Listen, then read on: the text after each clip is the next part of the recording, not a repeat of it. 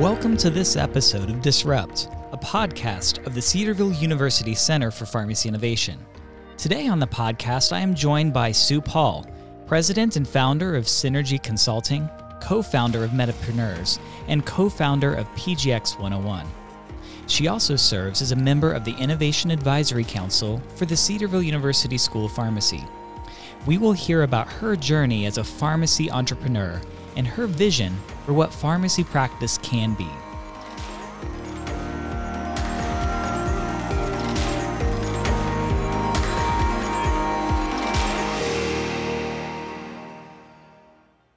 Welcome back to Disrupt. I'm pleased to have as our guest this week, Sue Paul. Sue, thank you so much for joining us here on the podcast. Oh, thanks for having me, Justin. I'm I'm thrilled to be here. Great. Well, we have a ton to talk about, so I don't want to uh, belabor the point. So let me just dive in by first asking you to tell us a little bit about your journey as a pharmacist. Where did it begin? Where have you been? I am a graduate of University of Cincinnati College of Pharmacy. I was interested in pharmacy by uh, just a speaker who came to my high school. It sounded good. I was very good at chemistry and math and thought that sounded good. I didn't really want to pursue anything that involved blood. And so pharmacy seemed like the perfect place to be. And um, really enjoyed my time in college. And then once I got out, I really didn't have any huge ideas of what I wanted to do, but I loved retail and I stayed there. I worked for a big box chain until I was called by um, Doctor Lee at the College of Pharmacy, and he said that there was an opportunity in nursing homes. And so um, after being in retail for about two years, I went the nursing home route um, as a consultant and then in the uh, long-term care pharmacy. And I really found out that I enjoyed that. Um, and it's just gone on from there. So uh, I had a, I did the nursing homes. I added in independent pharmacies because I truly loved the retail aspect of it. And then, you know, twenty years after being out of school, I decided to hop into hospital for a bit. So it's been a varied career. Well, I'd love for you to tell us a little bit more about those experiences that you've had as a hospital pharmacist as well. Yeah, that was interesting. So um, the corporation I was working at for the um, long-term care, they let go of all their P R N pharmacists.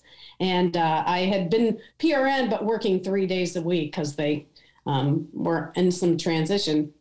So I found something else to add on to the uh, re- um, um, independent pharmacies in the hospital.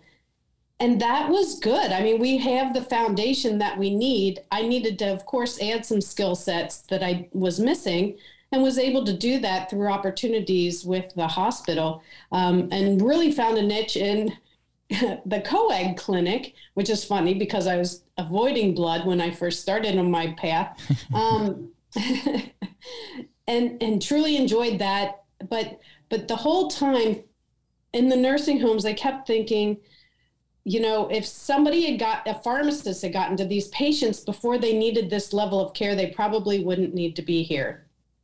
And I kept seeing that at the independent pharmacy where I worked at, where they have a bag of meds at home and bring home eight more prescriptions. And I thought somebody should do something about this. And that's kind of where I got the idea from Syner- for Synergy Consulting. Through those um, avenues, seeing the different issues in with medications. Okay, so that's uh, I think the the first of your many uh, business interests that I'd love to talk about. So tell us more about Synergy Consulting. What do you do, and um, what kind of stuff do you are you involved in as a pharmacist?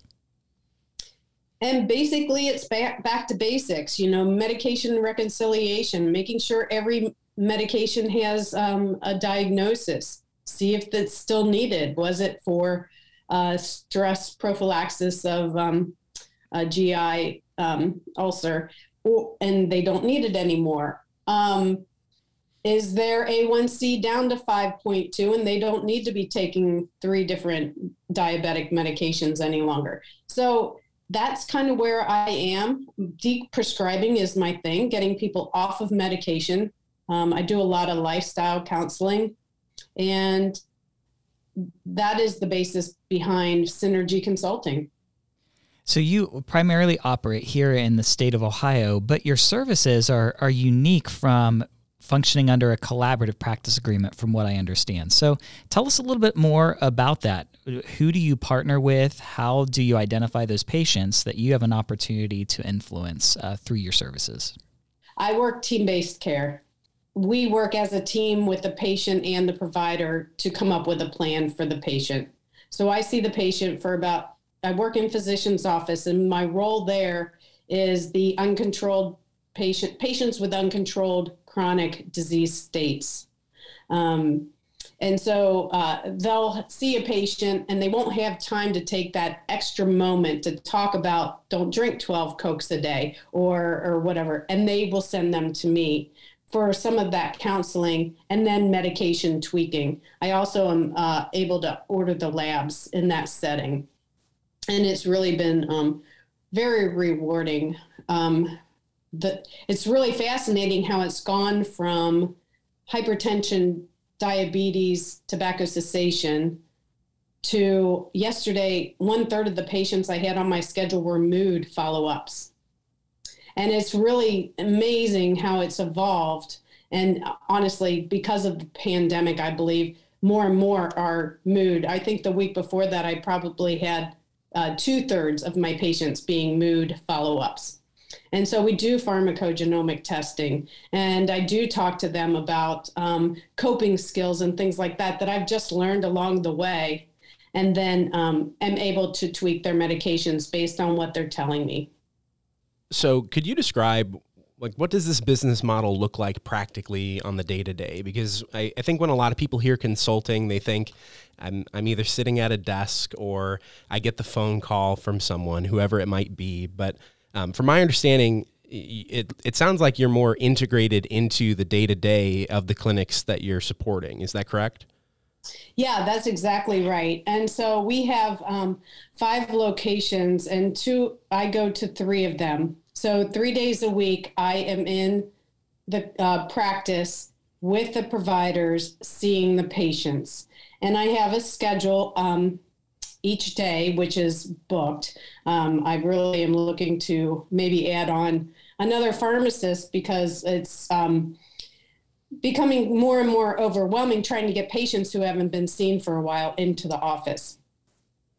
And so my schedule has fourteen slots on it. I have thirty minute appointments, and I see them for about uh, twenty-five minutes or so. And we come up with a plan and then t- talk with the doctor and then um, um, reschedule them for their next appointment, draw labs if we need to, make the changes, send in the prescriptions, see if they need a blood pressure cuff, you know, all the, all the things. So that's what I get to do three days a week. And then the other days I have um, independent customers, people who reach out, who want some help managing their uh, medications, either themselves or for their caregivers, for their parents. Or I just had one who reached out this week. They've got two children who they're trying to get on the right medications for them.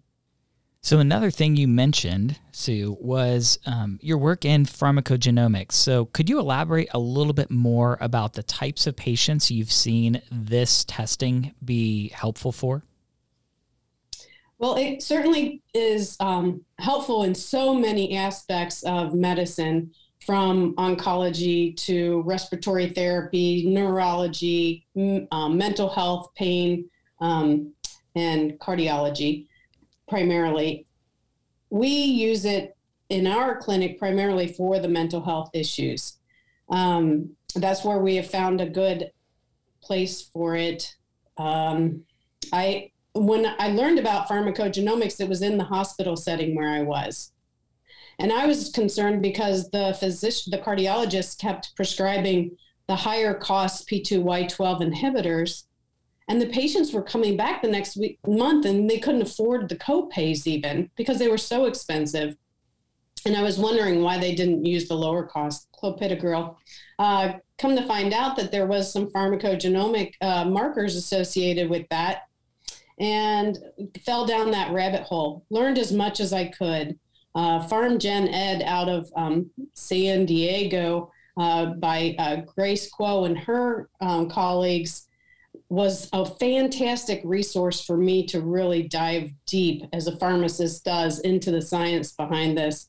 And I thought I found like the magic answer to what, why people uh, didn't respond the same way to every medication. Uh, when I was in uh, school or in pharmacy, just starting out, everybody had the same thing for heart failure. They got their three medications and I would refill them month after month, whether they worked or not.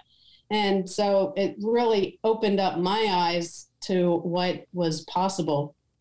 And then I brought it into the um, practice where I currently am, because they were uh, struggling to treat mental health patients. Um, it takes at least six months in the area where we are to get into psychiatry. And so the primary care providers are the ones who are um, uh, prescribing the medications. And uh, it's really been one of the most rewarding things I've done as a pharmacist. Um, so. Well, not only have you used pharmacogenomics in the clinical care that you provide, but you've also created another, uh, I guess I'll call it side hustle, if you will, in uh, P G X one oh one. So tell us about this uh, business venture that you've been on for quite a number of years now. What is P G X one oh one and, and what are your goals with this? So what I came to find out is, you know, I took that deep dive, but there really wasn't much out there for uh, other pharmacists to learn about this incredible science. And so I did not necessarily want to start another business, but I felt so passionately that we need to teach other pharmacists the concepts behind pharmacogenomics, um, that we created P G X one oh one. Um, I was just in my own little bubble doing my own thing, trying to t- best take care of patients. It's like, well, yeah, there's lots of physicians and pharmacists who just, uh, and other providers who don't understand um, how significant this can be, whether when you can metabolize your medicines or not. So how often are you going out and uh, providing P G X one oh one training? Who are some of the audiences that you've been able to impact? Yeah, it's been really neat. We've been doing it since twenty eighteen. We've trained hundreds. We're still in the hundreds. I can't wait to become McDonald's and say, you know, one point three billion served. But um, so... we've trained a, a wide variety of people, mostly pharmacists, but we've had some um, oncologists go through our program. We've had some genetic counselors go through our program, nurse practitioners, but primarily pharmacists. Uh, we've um, pivoted to virtual with the pandemic, and that's worked out really well for us. We love the energy that's involved with the um, in-person events, but um, this has been really neat, and we've been able to reach more people doing it this way. I think Dan said our last training, we had fifteen people uh, from twelve different states. And so it's really neat, the variety of people that, and we offer it about every other month or so. Um, and then we speak at other events. We've done Florida Pharmacists Association, Ohio Pharmacists, um, N C P A. Um, and so just getting out there, um, doing a talk at A P H A this spring. Um, and so it's, it's really been, it's really been a fun ride. I've got a great partner, um, and our skill sets definitely complement each other. Sue, if Synergy Consulting and P G X one oh one weren't enough, you also have another really significant undertaking, and that is Metapreneurs. So if you could, give us your elevator speech, if you will, for this organization that you've helped to have a hand in creating. So thanks for asking, Justin. Um, Metapreneurs was born out of two pharmacists who were just trying to make a difference, myself and Doctor Anna Garrett. And what we have created is a community for pharmacists who like to think outside the box. It's a community of support. Um, we brought in Michelle Fritch, who actually at the time of this recording has taken over Metapreneurs. We are in the fifth year of our um, business, and I am taking on an advisory role, and Michelle is um, uh, helping it to flourish and continue on. And so our next meeting will be in Cincinnati, Ohio, at the University of Cincinnati again. We have had three successful live meetings where we bring in pharmacists and other healthcare providers who have ideas and want some support in implementing those and taking them to the next level and coming up with action steps. And so that is Metapreneurs in a nutshell. The beautiful thing is, is it is that community of support. We celebrate each one's accomplishments together, and we also are there for each other when things don't go as expected. Um, it's very tough trying to create new and ideas, and so um, it's just been a wonderful experience. Thanks for asking. Uh, you've maybe already alluded to this, Sue, but I would love to take a moment and just ask about, what do you feel are the factors that have helped you to be successful as an entrepreneur and a pharmacist, or as, to use your term, a, a metapreneur? Um, well, A, I never set out to be an entrepreneur. I never envisioned that, but it really broke my heart to see medication so mismanaged and Medicaid in America, so over-medicated by the current healthcare system. And so I think some of the things that have helped me are just some basics: being kind, um, um, being resilient, being persistent. Like, I didn't have any special skills or anything. I did go out and try to uh, find them when I saw where I was lacking, and I still have lots of work to do, but just um, taking that extra step. You know, if a patient comes into the pharmacy, oh, I'm sorry, your insurance doesn't cover X Y Z drug, take the extra step, find out what's covered, contact the doctor. And yes, I know we don't have time right now, but those those are the things that I did. You know, if a doctor sends me a question, I don't just say, here's the answer. I say, here's the answer. This is, it's covered, you know, and this is how you want to send it in, and this is how you want to dose it.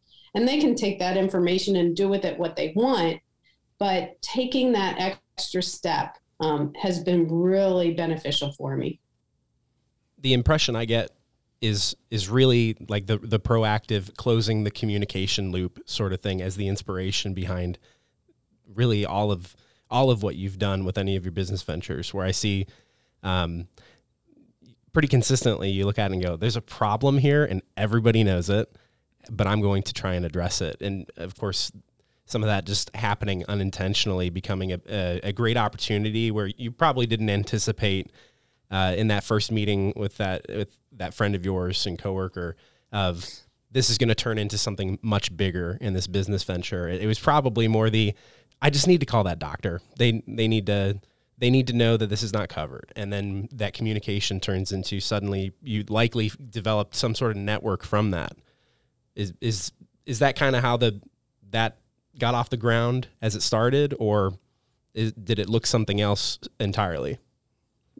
That those are a lot of the key components. That's very insightful. I never thought of it that way, but um, that is certainly how it happened. Yeah, I call it my twenty seconds of crazy, and I've had several instances of that. One is breakfast with uh, Anna. Uh, one is uh, we were down at A P H A with uh, Dan Krinsky, my other business partner, in P G X one oh one. Hey, we should make a business out of this. Okay.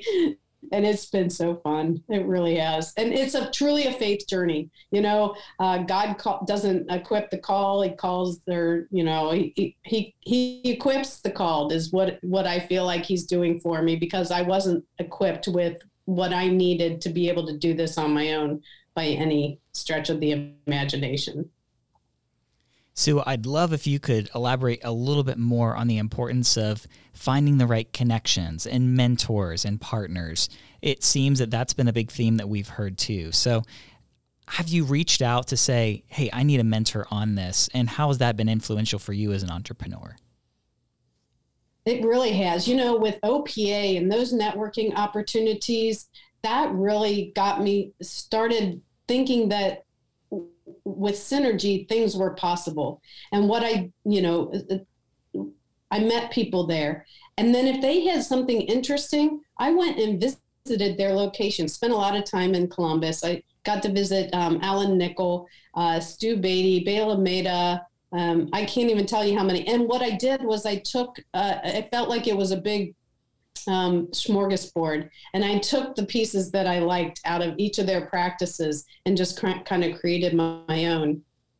I went and did a pitch for um, a business incubator um, um, and, and and got, got in. And it was kind of one of those, another thirty second, hey, that sounds interesting. And it was called Bad Girl Ventures, which really called to my soul. Um, I'm not sure why, but, it, and, and I went in and learned so much about business plans and things, and then realized I needed a little more information. And it, it really, truly is, when I look back and watch that journey unfold, the people and the things that I needed at the time were put in my path so that I would, didn't have to take too much um, smartness to realize that's that's the direction I needed to go. I think what's great about that too is, like you, you just mentioned a list of people, and um, I'm familiar with Stu, of course, and I've heard about the things that he works on with O S U and being in a, a C P C Plus clinic, for example. Um, but you, as you mentioned, you could go and find those things and go, oh, I don't... I don't necessarily want that exact part or exactly how that looks like, but I'll fit it to a different business model that's appropriate for the area that I'm in and find some success with it. Mm-hmm. Yes. And I've created a job that I absolutely love. So we've talked about some of the factors that have been helpful in your success. What would you say are some of the biggest barriers that you've had to overcome? Um, mindset. Definitely mindset. Uh, having the business business mentor that I initially had was huge with that. She's like, who are you not to be able to do this type of thing? Um, you're, do, uh, it's a disservice to the universe if you don't put your gifts and skills out there. Like, she really had us thinking big, and then um, uh, set us up with coaches and, and, and things like that to be able to break through obstacles and such. You know, I, I read Ryan Holiday's uh, "The Obstacle Is the Way," and it really hit home. And and it's it's such an amazing book, because it's like you run into an obstacle. Okay, well, that's not the way. Let's pivot to the right or pivot to the left and find a different way. And that different way is always better than the path I was going down. And I've done that enough times now where when I do run into frustrations or obstacles, Um, I know that something better is coming along the pike, and I just need to look for uh, other opportunities or ways to do it. So along with mindset, something that we've discussed previously on the on the show has been that it, it can be kind of this like paralysis effect for pharmacists, where the organizational aspect of like large, very conventional looking healthcare jobs, either at a health system or or wherever it might be, in an outpatient pharmacy even, um, these can have like a, a very big safety net kind of with the corporate ladder, or just the knowledge of, I know my benefits, I know my income, things like that. So um, what steps do you think pharmacists need to take in order to kind of shed the paralysis, but then also embrace an entrepreneurial spirit uh, so that they can advance their practice and impact their community, or at least the care that they're providing to them? Ooh, you're, you're, you're uh, hitting I'm... some dangerous uh, areas there. Cause I don't know that, I don't know that pharmacy calls a lot of people who are willing to, uh, who, who don't like the safety net. I just want to bring in every pharmacist for one day to see what kind of things that the doctors have to deal with, I'm sorry, that they receive from pharmacies. Albuterol inhalers, the bane of my existence.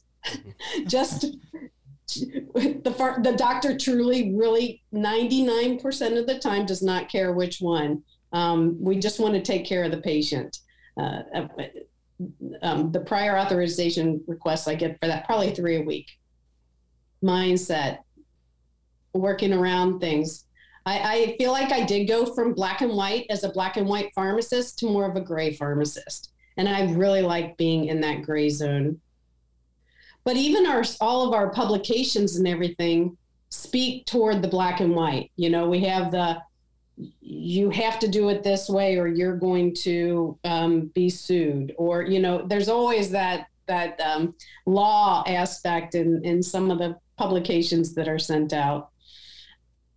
Um, that's a hard one, mm-hmm. just because I think that our profession calls to the people who like black and white safety net. Yeah. And even as you mentioned, this is, it's beyond just the entrepreneur spirit, but more the, how do you, how do you understand and apply the law and the interpretation of it?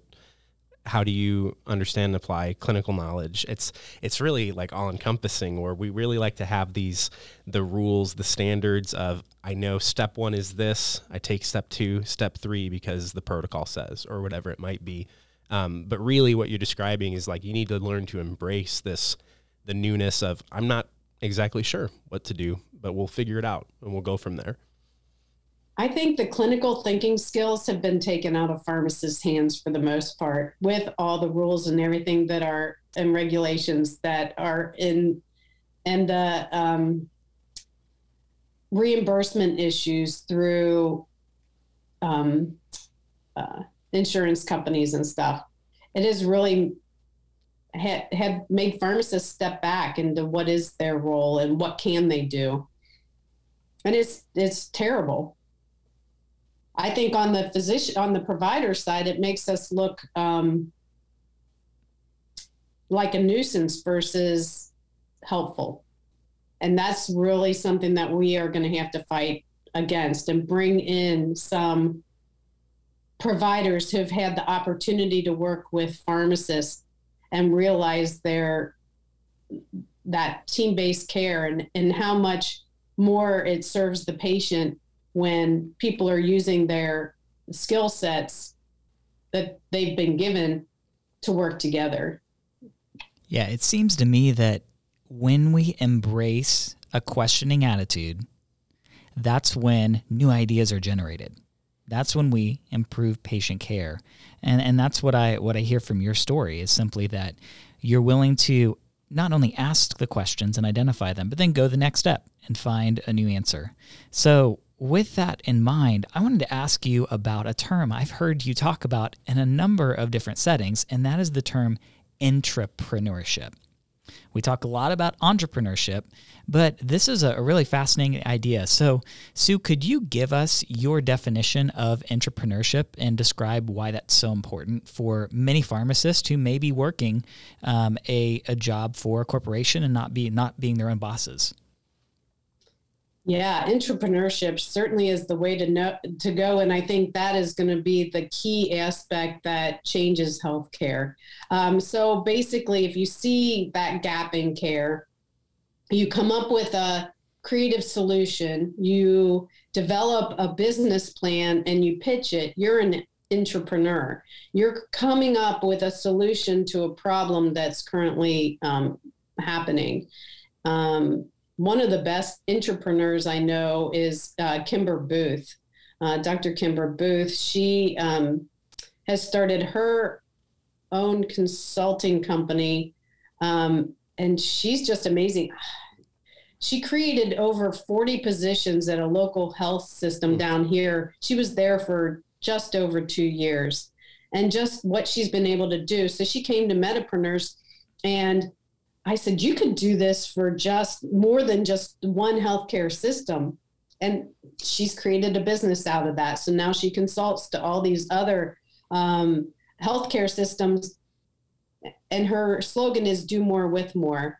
And so, and she's adding in pharmacist positions, you know, all over. And it's just such an amazing thing. Um, and that's entrepreneurship. Um, you know, when I was in the independent pharmacies, my idea was to have a slushy machine. I'm like, we need to be like McDonald's. We want to be where at this, our independent hometown pharmacy, where the kid says, mommy, I'm sick. I need to go get my medicine. Let's go to that place with the slushies. You know, who doesn't feel want a slushie when they have a sore throat or, or whatever. Um, it never took off the ground. They didn't listen to me, but I've had these ideas all along. Um, even the pharmacogenomics, throwing that into our pra- current practice setting, they've really allowed me to innovate there. It's amazing what they've allowed me to do. Um, and uh, it, it's re- it makes it so rewarding for me, for them, for the patient. It's just fun. As we sit here recording today, the news media have stories about the Omicron variant of uh, COVID nineteen all over the place. And we know that COVID nineteen has impacted nearly every aspect of our lives. I'm curious to hear, when you think about the various things that you're involved in, how's COVID nineteen changed your work? How is it not, maybe, is a better question, right?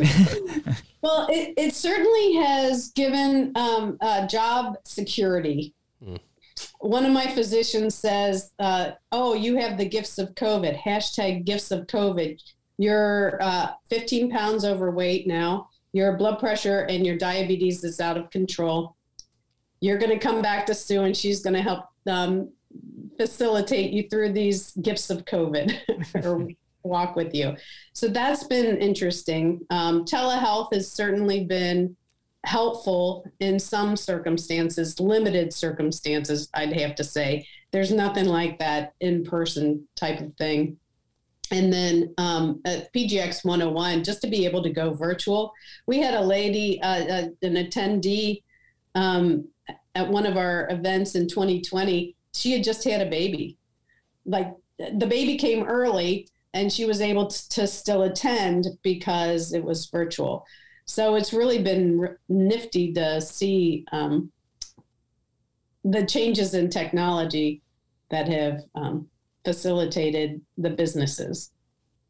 So I want to change gears a little bit. We talked a lot about looking back at your your story and the things you've been able to to do and accomplish. Now I want to look forward a little bit. So this is a chance for us to dream, Sue.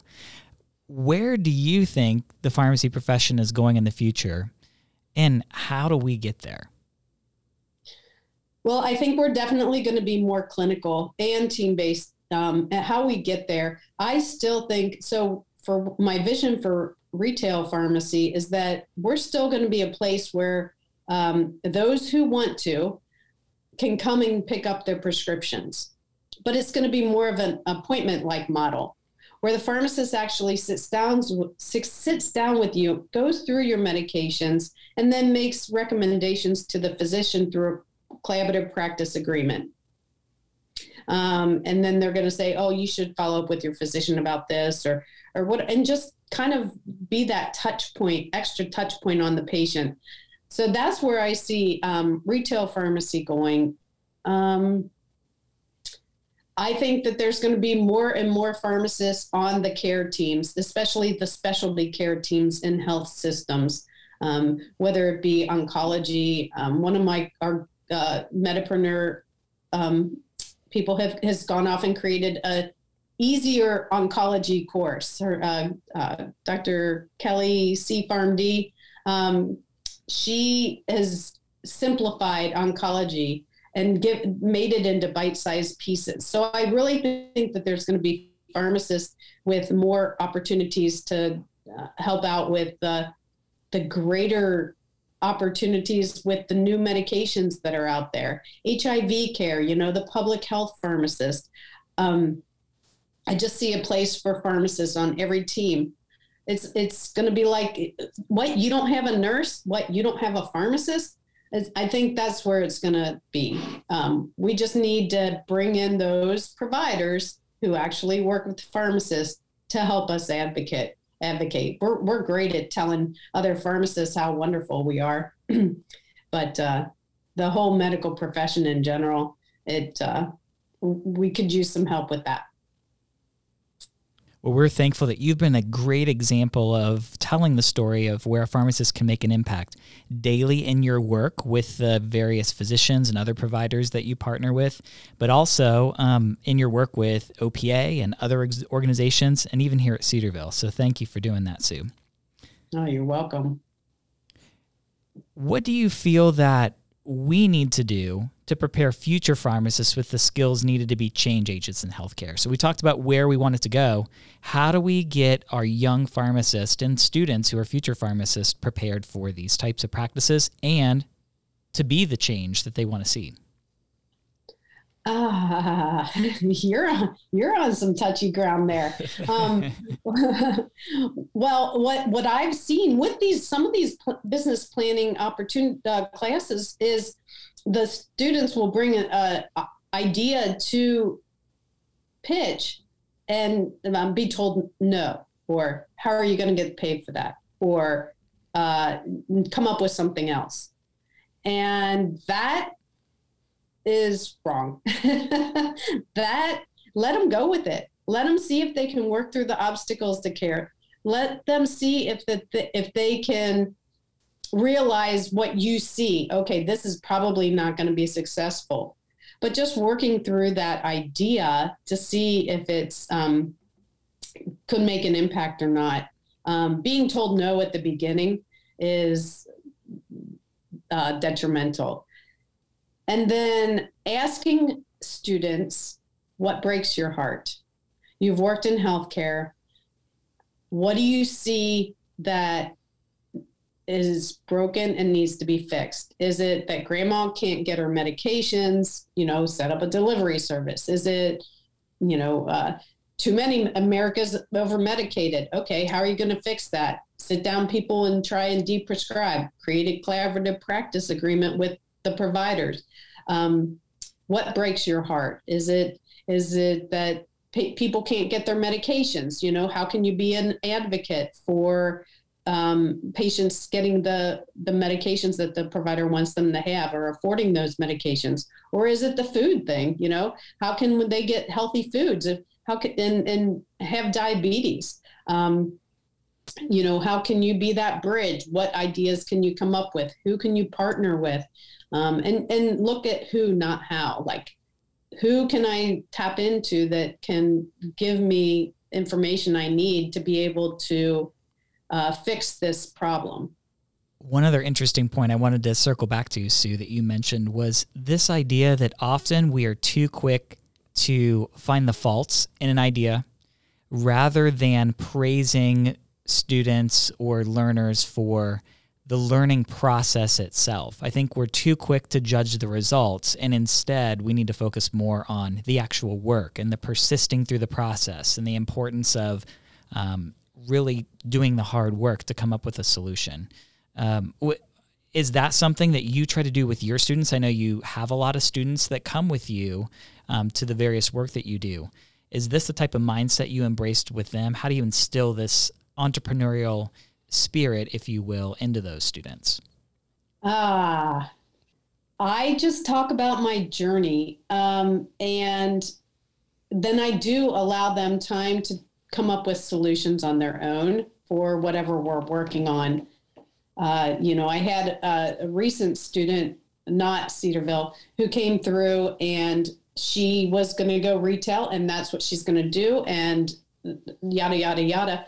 And it happened, she was happened to be with me during the month of our uh, uh, conference. And I heard her, my part, business partner, Dan, come up to her. And this is toward the end of her rotation. And he said, oh, you're a student. What are you planning on doing afterward? And she's like, I don't know. I think I'm going to leave it up to the universe. I about fell over.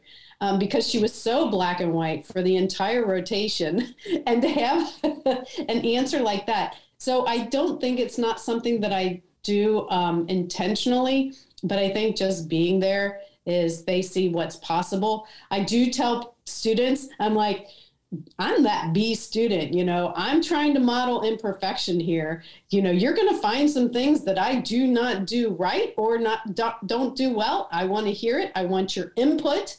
And I'll tell you what, the last Cedarville student I had, what she gave me, the gift she gave me at the end, the, her project that she worked on while she was working with me about how to make my rotation um, more streamlined so that I can take more students and such was amazing. I was in tears when she handed it to me, because it's going to make my life so much easier. But she saw the struggles that she that I had. She had the background of kind of a data uh, orientation, you know, blueprint type thing. This is A to B to C. Uh, and she was able to t- grasp all the things that I do and just, boom, here you go. This is this might help you. That that's one of the biggest joys of being involved in, in training students. It, it, it's simply often you get back much more than you feel like you instill. Um, and so uh, thanks for being a model for that mindset of constantly learning, growing, and improving, and using students to help ourselves do that well too. Mm-hmm. Thank you.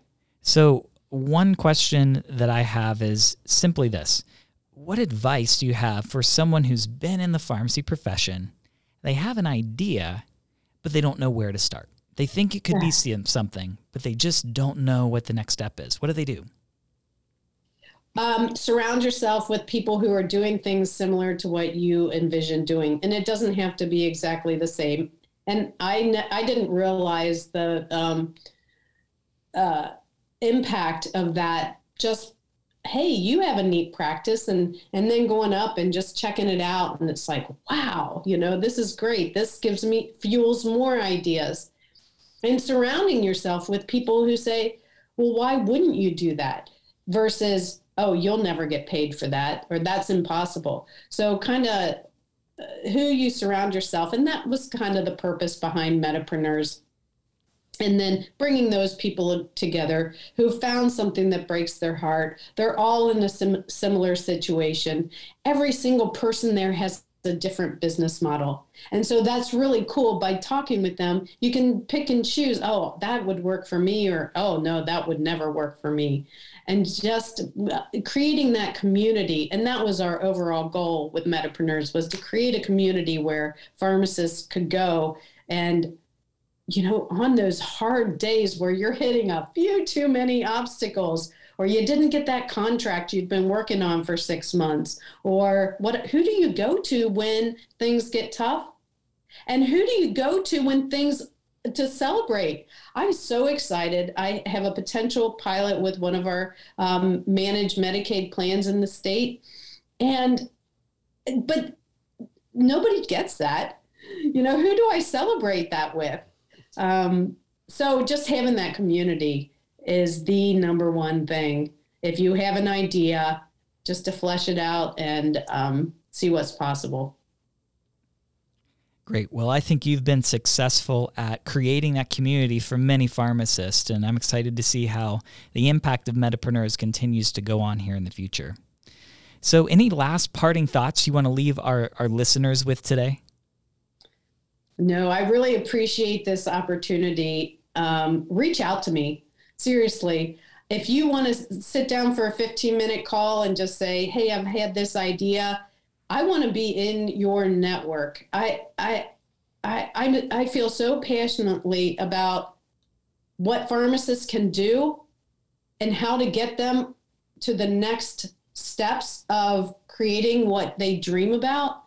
Um, you know, reach out, because I'm I'm happy to help with that. So I'll I'll give you guys my emails to put in the show notes or whatever. LinkedIn is a great place. I spend a lot of time there. Um, yeah. Great. So where can our listeners go to learn more about Synergy Consulting, Metapreneurs, or P G X one oh one? Uh, we each we have websites for all three. Uh, Synergy is S Y N E R X. G Y. Yeah, that was my brother-in-law's idea. So synergy dot com, P G X one oh one dot com, and um, metapreneurs dot com is where you can find out more information. Great. Well, Sue, we are so appreciative of your time. Every every conversation I have with you inspires me to go and want to do more and try ideas that I have. So thank you for being that inspiration even for myself. And again, thank you for spending time here uh, with us today. Oh, you're welcome. And I appreciate the opportunity. Thank you. You guys asked great questions and lots of insights there. Thanks. You have been listening to Disrupt, a podcast from the Cedarville University Center for Pharmacy Innovation. If you enjoyed listening today, please subscribe and share this podcast with others.